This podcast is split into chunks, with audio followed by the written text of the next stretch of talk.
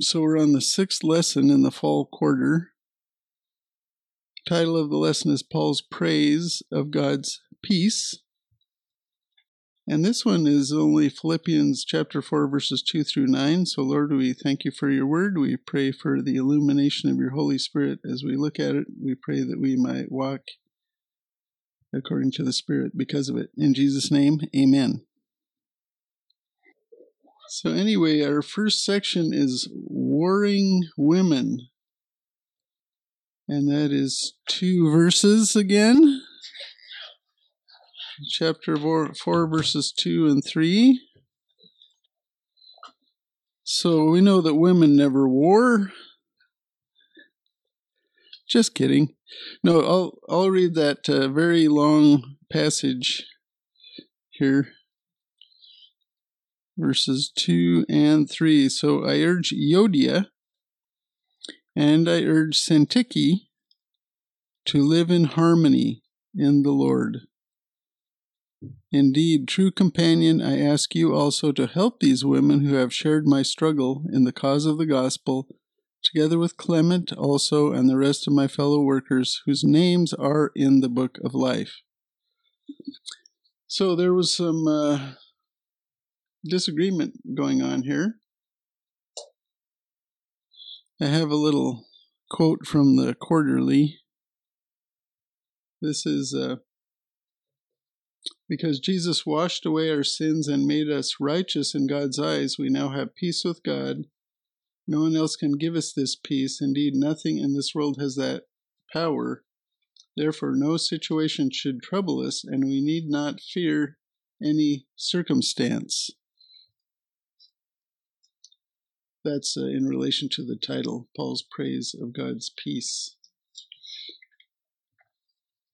So, but the women were not peaceful, Euodia and Syntyche. So, and Paul felt the need to call them out by name. And so we know their names even 2,000 years later.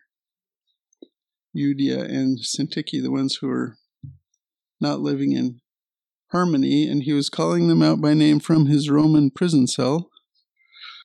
So the church age believer is called to a higher standard of love than under the Mosaic law. That's what that made me think of. So remember, Jesus in the upper room, he said, Love one another as I have loved you, which is different from Leviticus 19 and 18, which says to love your neighbor as yourself. So the way Jesus loved us was more intense, more complete than loving your neighbor as yourself, and that's the standard we're called to. And uh, so when these people are warring, so how do we live in harmony in the church? You have any ideas? Yeah, you know, in the church, uh, you know, we're people and we still do sinful things and we can make each other mad at us. Um, you know, I like to think that we, you know, just refuse to be offended. You know, we shouldn't be very quick to be offended. Just refuse it. Unless there's something sinful that needs to be.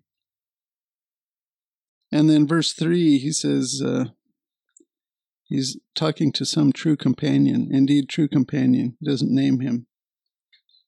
I ask you also to help these women so other believers can come alongside and help when people are having trouble getting along.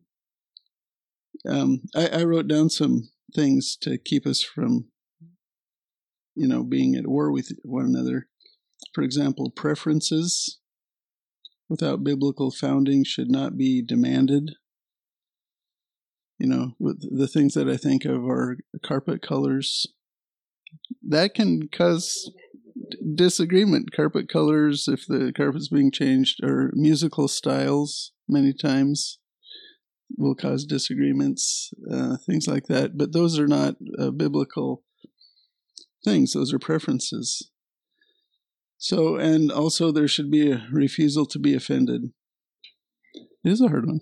It's a hard one to refuse to be offended. You know, if uh, if there's a sin, then th- that should be corrected, but gently. doctrinal correction should be done gently, and f- forgiveness should be quick. And there should be a lot of prayer. I think a praying church will, in general, have less of these problems, you know, than than one that doesn't pray as much. And that's the end of that. You have anything else to say about that? So do you want to read those? That's the biggest section of verses. It's I think it's four verses in a row. Four through seven. So this book is about joy.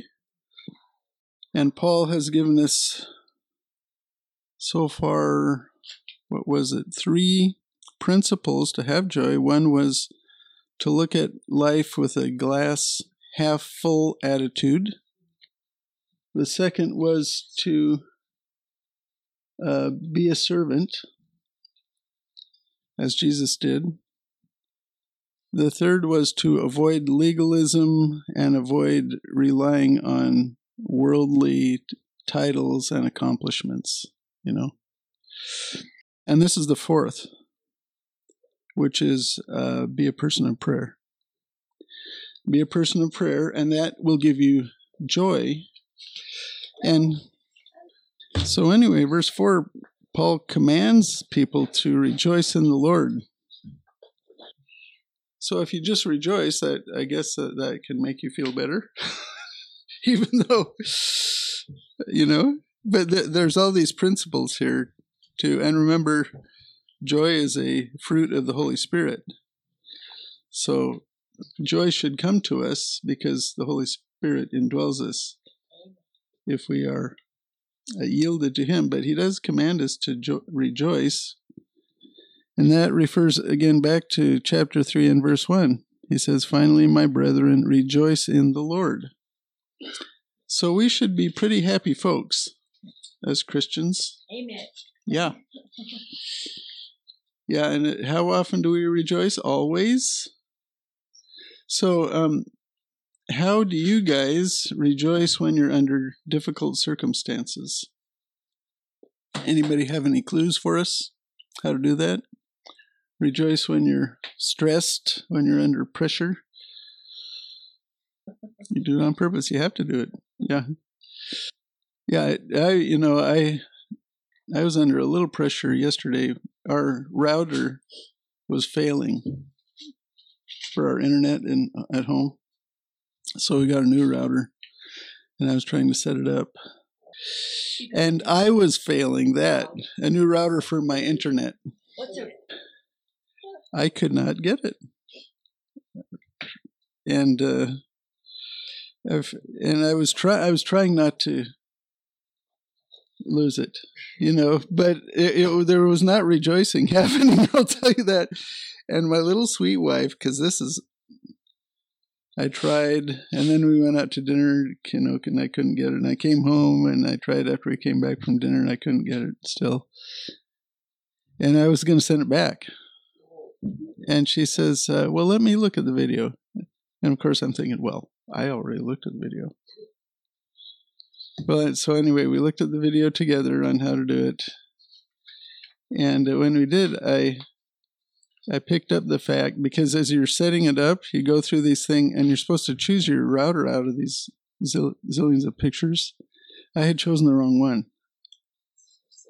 So simple. So, so I thank Lord for my wife, who had me look at the video with her, and it worked out. So I can rejoice in that learning to rejoice always is definitely something you have to learn.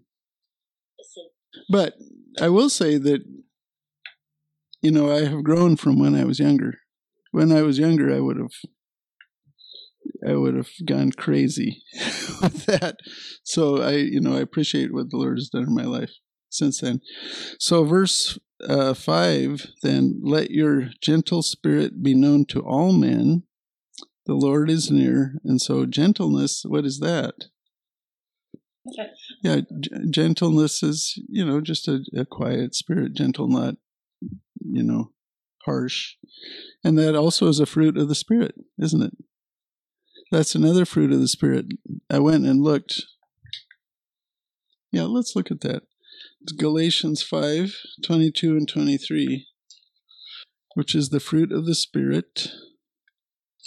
But the fruit of the Spirit is love, joy, peace, patience, kindness, goodness, faithfulness, gentleness, self control. Against such things there is no law. So the main focus of the book of Philippians is joy, which is the second of the fruit of the Spirit. And now he's talking about gentleness, which is the eighth fruit of the Spirit. So all these things should grow in our lives as we follow the Lord. So we want to be gentle. And he says that right after talking to Eudio, Eudia and Syntyche about their uh, antagonism with one another. So he tells them to be gentle and uh, reconcile. And then he says, after being gentle, that the Lord is near. The Lord is at hand. That is a phrase that um, connotes the imminence of Christ's return. It could happen in any moment. And it could have happened any moment in biblical times. It didn't happen then. It could have happened at any moment in the Middle Ages. It didn't happen then. And it can happen at any moment now. Uh, because the Lord has not given us a sign for the rapture. He just says, I'm going to come. and uh, and I do think that that is a a motive you know, one of God's purposes is for to keep us ready for him to come. In other words, not to to continue to follow him while we're here. So the Lord is near. That is Titus chapter 2 and verse 13. You know, I am very anxious for the Lord to get here. So, anyway, Titus chapter 2 and verse 13, we're looking for the blessed hope and the appearing of the glory of our great God and Savior, Christ Jesus. That is what we are looking for. And then one of the passages that teaches this doctrine of imminence is in 1 Corinthians um, and chapter 15. Paul again, because Paul is the one who really explained the rapture to us. Yeah, 1 Corinthians 15, verse 51 Behold, I tell you a mystery. We will not all sleep, but we will all be changed. So Paul included himself in that group, so he felt that he would be raptured. That is the doctrine of imminence. It could happen at any moment. And that is one of the reasons that we believe in the pre tribulational rapture of the church, which is the only view that supports that doctrine of imminence. Yeah, 1 Corinthians 15 and verse 51.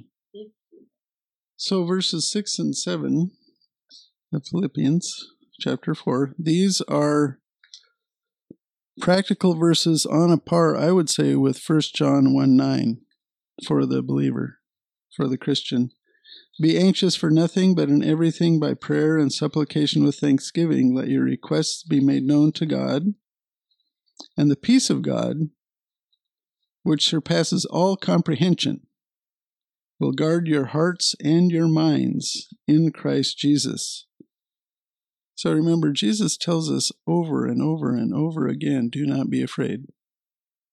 And what is anxiety? Anxiety is fear isn't it? It is kind of a generalized fear, a foreboding that something bad will happen. That's anxiety. And it's unnecessary, you know, because the Lord tells us 365 times do not be afraid, once for every day of the year. And so when we are feeling anxious or we are feeling afraid, you know, yesterday when I was doing my little router routine, I was thinking, okay, Lord, your grace is sufficient for me. and I said, if you don't want me to put this router together, okay. And then Susanna says, "Well, let's watch the video again." and so, and so then it worked. But um, You know, we have we have so many people who are on medication for anxiety, for depression, for mental health, you know. And it it's really not it's really not necessary. Yeah, it's really not necessary. What that does is just it, it dulls you. It dulls your mind. And um but uh, all you have to do is pray with prayer and supplication. So, supplication is asking. So, you're praying, you're talking to the Lord. You know, usually it includes praise. When you praise the Lord, it kind of takes your mind off of your own problems. And then you ask for solutions to those problems. And then you give thanksgiving prayer and supplication with thanksgiving. So you can always thank the Lord for something. And what happens is that the peace of God, which surpasses comprehension, so it's a supernatural peace, it's a peace that cannot be explained, comes upon you and guards your hearts and your minds in Christ Jesus. So this is extremely practical you know, I, I, I have this NeedHim ministry, which I haven't done recently, really very much. I should do it more. Where people come on, and the the idea is to tell them the gospel, but most of the people are Christians already, and they have they're anxious about things. They're anxious, you know, they have problems in their marriage, or their demonic attacks, you know, things like this. And uh, believers, and or they can't get along with other people. And this, I use this all the time. This passage for those people, you know, because it's very practical. I have found it to be extremely practical, and it works. It works. You know, the Lord will give you a peace which surpasses comprehension because you realize when you pray to Him that He's in charge. He's not going to let anything terrible happen to you. He has already given you every blessing in the heavenly places in Christ Jesus.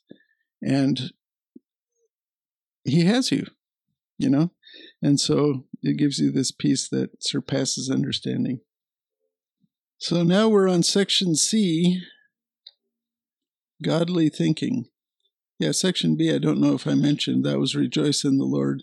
So section C is godly thinking, and that is verses 8 and 9. you want to read that one again? I'm getting tired.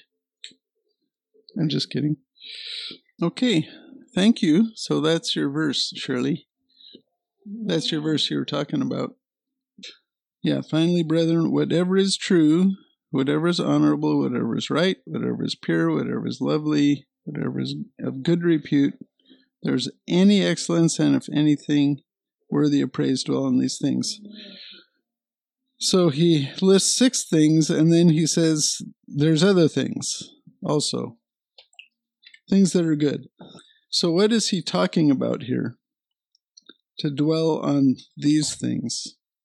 Are there other things you can dwell on besides these things? The other things I think of are mostly on TV. TV, the entertainment in, industry tends to dwell on the uh, evil, on the bad, on the corrupt, and fear, and fear, and uh, you know, especially at Halloween time on horror, uh, which is based on fear, and uh, fear and occultism, he says to think about what is true. So, what is true? Yeah, 14.6 tells us what is true. John 14.6. Jesus said to him, I am the way and the truth and the life. No one comes to the Father but through me. If you want to know the truth, go to Jesus. He'll he'll let you know what it is. And then Psalm 101 verse 3, this is a psalm of David. And this is related to television. David hadn't didn't have a television, I don't think. But Psalm 101 verse 3 said, I will set no worthless thing before my eyes. I hate the work of those who fall away. It shall not fasten its grip on me. So David decided that he would not look at worthless things. You know, I could probably improve in that because I do watch TV and sometimes I probably watch things I should not. And so that is something you have to grow in. But your mind needs to be protected. You know, if you dwell on evil things, you know, all these uh, shooters, these uh, mass shooters, you look at at, at the, their uh, social media and stuff like that, they're dwelling on evil. They're dwelling on it, thinking about it, ruminating on it, and eventually they act on it. So Romans 12, verse 2 says, Do not be conformed to this world, but be transformed by the renewing of your mind, so that you may prove what the will of God is, that which is good and acceptable and perfect. So you as Christians we want to renew our mind. And that is done through the Bible, through reading the Bible. The Bible helps us think correctly. Then, about purity, that was one of the things he mentioned. Second Corinthians chapter 7. Paul again saying to the Corinthians, Therefore, having these promises, beloved, let us cleanse ourselves from all defilement of flesh and spirit, perfecting holiness in the fear of God. Of course, you can't do this without the Holy Spirit. You know, you don't have the ability to do it without Him. And then Proverbs 423 kind of sums it up. Proverbs 4:23 says, "Watch over your heart with all diligence, with all diligence, for from it flow the springs of life." So we want to guard what goes into our mind, the things that we think about, the things that we ruminate over. Um, probably the best thing to do that, and we are told to do that, is the Bible. We ruminate on the Bible, we memorize the Bible, we meditate on the Bible. And um, that will keep us from what was happening to Yodia and Syntyche. And then um, I have a couple more verses here. I thought, oh, I can look up a zillion verses since there's only eight verses we're going over. This is Second Thessalonians two, yeah, no, Second Thessalonians three, verse thirteen. Yeah, that says, "But as for you, brethren, do not grow weary of doing good." And how do we not grow weary? Trust in the Lord. Trust in the Lord. The Lord gives you my my almost favorite verse. It uh, probably, it's getting real close. First or uh, Ephesians chapter three and verse sixteen, that He God would grant you according to the riches of His glory to be strengthened with power through His Spirit in the inner man. That is how you don't get tired. That's how you not grow weary. You um, you spend time you spend time with the Lord, and His Holy Spirit will give you power to do what He asks, and you won't be weary. So we want to, when we read things, when we watch things on video and on television, we should be thoughtful about what we're looking at and and filter out the evil and uh, things like that. And then verse uh, 9, our last verse, we can have a long coffee break. So Paul again tells us to follow his example. The things you have learned and received and heard and seen in me, practice these things, and the God of peace will be with you. So we want to follow Paul's example. Paul was a pretty committed believer. so we want to be committed believers and but not legalistic you know the friends we went out with last night. They're they're christians. They're uh, they're from moldova. The husband uh, has done many projects in our house and he's just excellent. And they're moving to florida. He's going next week and he just finished his last product project for us so we took him out to dinner. But they uh, talk about you know, their church requires a certain dress. The ladies have to wear dresses or skirts. And uh, and their kids go to a school where the the girls have to wear dresses or skirts below the knee, and um, uh, Moldova is uh, kind of south of U- Ukraine. It was part of the Soviet Union, so that's legalism. You know that's legalism and that will take your joy. That will take your joy that you know you must do this. And uh, when it's not in the scripture. So the scripture does tell you to be modest. It doesn't tell you how exactly how to do it. So anyway. I think it's they're russian speaking. Okay. we have a lot of russian speaking immigrants here which are christians who you know after the soviet union they came here. And i know a lot of them and they are awesome people most of them are very dedicated christians and uh, yeah.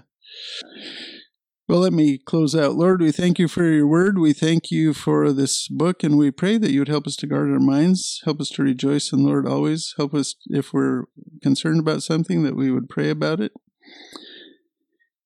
In jesus name amen